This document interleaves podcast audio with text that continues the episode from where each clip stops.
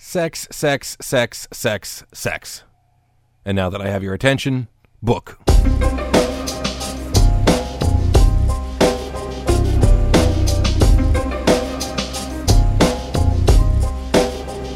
Hello and welcome to Book, a Bible podcast for everybody. I'm Josh Way. Those unfamiliar with the Bible might be surprised to learn that there is an entire book in it about sex.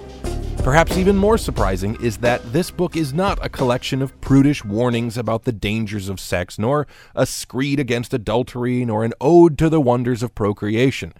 It's a collection of erotic poetry about two young lovers enjoying each other. It's called Shir HaShirim in Hebrew, the Song of Songs. Historically, Song of Songs is another hot potato. It bears the inscription Shir HaShirim Asher LeShlomo, the Song of Songs which is of Solomon.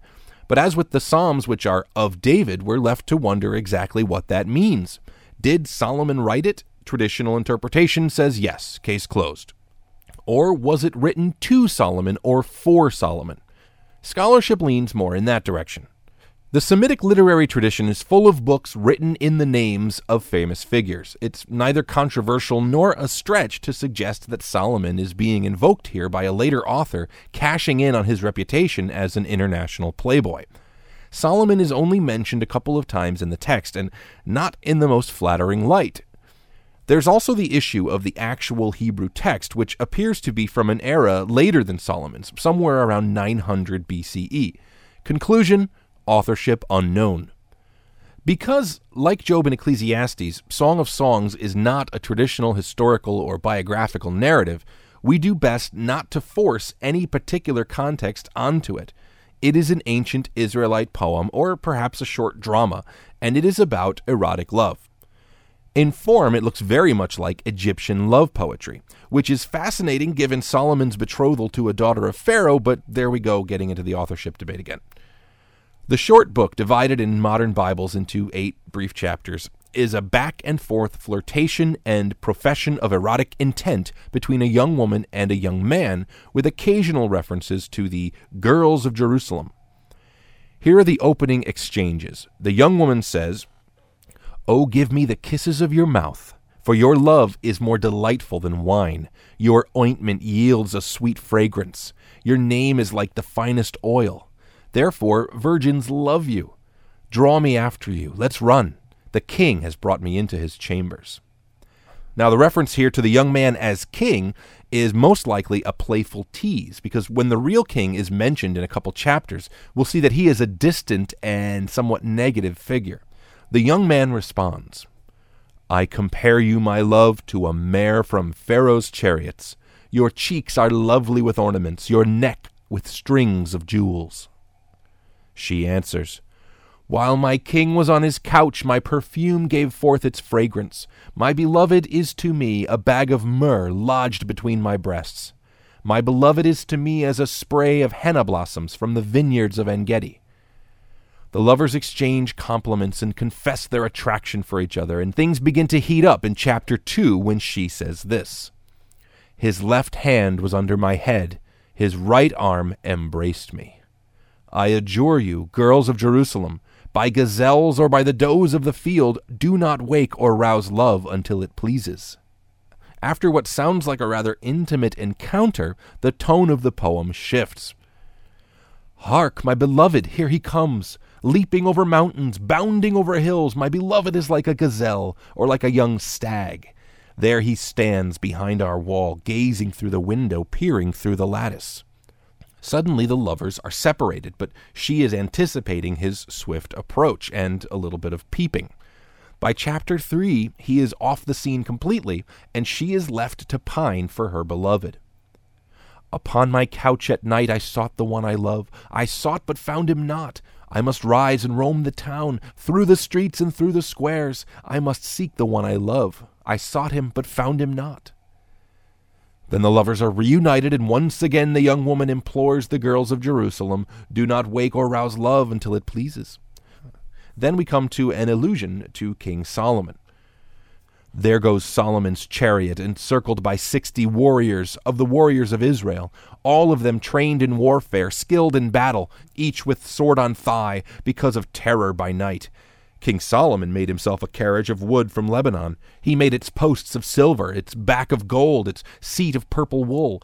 Within it was decked of love by the girls of Jerusalem. O girls of Zion, go forth and gaze upon King Solomon, wearing the crown that his mother gave him on his wedding day, on his day of bliss. There's a heading in my Christian Bible over this section that says, King Solomon arrives for his wedding. Now, that's part of an interpretive scheme that we'll discuss later, but basically it presumes that Solomon himself is the young man in the poem and is now seen arriving at his own wedding. But that's not the explicit tone of the passage, and there's another way to read this. As the young woman is enthralled in passion for her lover, she offhandedly tells the silly girls of Jerusalem to go ahead and gawk at the king with all of his pomp and riches, while she remains in the arms of her beloved. In this, there are echoes of Kohelet with its message that wisdom and riches are but vanity, and the enjoyment of intimate love is the only real pursuit. Chapter 4 finds the lovers pouring out more flattery upon each other. Your eyes are like doves, your teeth are like a flock of ewes, your lips are like a crimson thread, your neck is like the Tower of David, your breasts are like two fawns, twins grazing in the lilies. In chapter 5, the cycle of chapter 2 repeats. The young man leaves and she must search for him. In chapter 6, she finds him in his garden, which becomes a sort of metaphor for their lovemaking. In chapter 7, the young man describes how he intends to express his love for the young woman. How fair you are, how beautiful. O love with all its rapture! Your stately form is like the palm, your breasts are like clusters of fruit, I say, Let me climb the palm, let me take hold of its branches. Let your breasts be like clusters of grapes, your breath like the fragrance of apples, and your mouth like the choicest wine. Let it flow to my beloved as new wine, gliding over lips and teeth. In the final chapter, various metaphors are employed to describe the passionate love at the center of the book. Let me be a seal upon your heart, like the seal upon your hand. For love is fierce as death, passion is mighty as Sheol. Its darts are darts of fire, a blazing flame. Says the poet, love is an unstoppable force like death itself, and it deserves the same reverence. Vast floods cannot quench love, nor rivers drown it. If a man offered all his wealth for love, he would be laughed to scorn. Once again, there are shades of Kohelet all the wealth and work and wisdom and stature in the world cannot begin to approach the value of this love. And here now is perhaps the most interesting metaphor at the very close of the book. Solomon had a vineyard in Baal Hamon. He had to post guards in the vineyard. A man would give for its fruit a thousand pieces of silver. I have my very own vineyard. You may have the thousand, O Solomon, and the guards of the fruit two hundred. Oh, you who linger in this garden, a lover is listening. Let me hear your voice. Hurry, my beloved, swift as a gazelle or a young stag, to the hills of spices.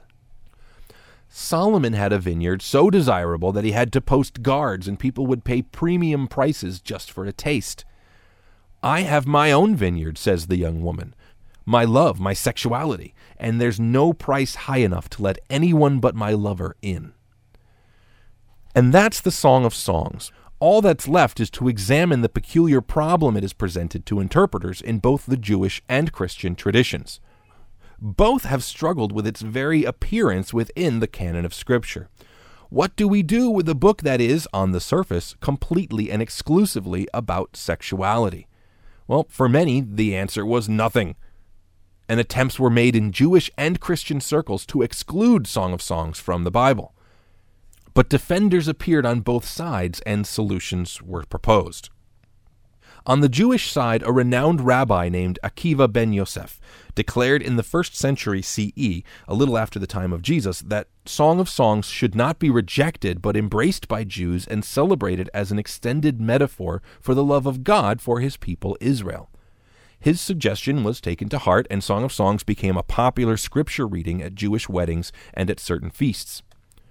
Several centuries later, Protestant reformer Martin Luther would make his own defense of the Song of Songs, using the text's Davidic connotations to put forth a messianic reading that turned it into a celebration of Jesus and his love for the church. This is now the default Christian interpretation of the book. Of course, that means that the text has to be read in a very specific way. Solomon must be the author, and the intimate interludes described in the book must be understood within the context of a marriage. Hence the headings in my ESV Bible. The bride confesses her love, Solomon arrives for his wedding, and so on. Now, we already discussed the reasons that Solomonic authorship is doubted, and as for the wedding night context for the poem, well, I have two comments. On the one hand, an Israelite love poem is very unlikely to depict sex outside of a marriage situation. But on the other hand, we must be honest and acknowledge that there isn't a word in the text that suggests such a context.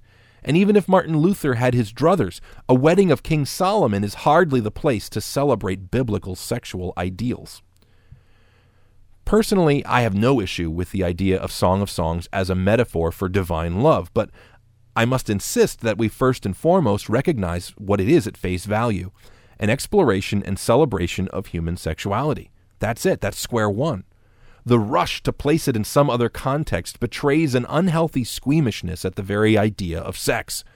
For myself, I find it endlessly reassuring that the Bible is so forthcoming and candid on topics like this, even if most of its interpreters are not. All right, time for a personal story. As a young kid, I went to a private Christian school, and one time a, a, few of us got into trouble on the playground for reading Song of Songs and giggling at the naughty parts. A few months later, the school was ravaged by a sex scandal involving a pastor and a secretary, and I was mercifully rescued and released into the public school system. Now that I look back, the irony of the situation is not lost on me. We kids were told that we shouldn't be reading Song of Songs because it was inappropriate for us and that we couldn't grasp the sexual material in the holy way in which it was intended. Meanwhile, the messy sexual politics among the adults at the school was rotting it all away from the inside. Now, you know, look, book is not about preaching or moralizing, so I'm not going to get into it too deeply, but um, suffice to say, the honest take on human sexuality and love found in Song of Songs was exactly what all of us needed the kids and the adults alike. We all needed to know that sex isn't some dirty, shameful secret, nor some holy, neutered metaphor. It's real, and it's not absent from the portrait of humanity sketched out by the Bible. All right, this has gotten way too personal and way too preachy, so that's going to do it for us today. Next week is Christmas, so I'll be taking a short break to enjoy the holiday, and you do the same, whatever holiday you intend to celebrate. For Jesus, it was Hanukkah, by the way, in John chapter 10, verses 22 and 23. This has been Book, a Bible podcast for everybody, and I have been Josh Way. If you enjoyed this podcast, I encourage you to share, like, tweet, tweep, cleep, sweep, blog, tumble, stumble, crumble, chumble, and flooze it to your online friends and family. If you have any comments, questions, or constructive feedback, please email me at book at joshway.com. You can also leave a voicemail at 801 760 3013, and I'll try to answer it right here on the podcast. Read the book blog and find more content at book.joshway.com. That's it for me, Bible pals. I will catch you in the new year.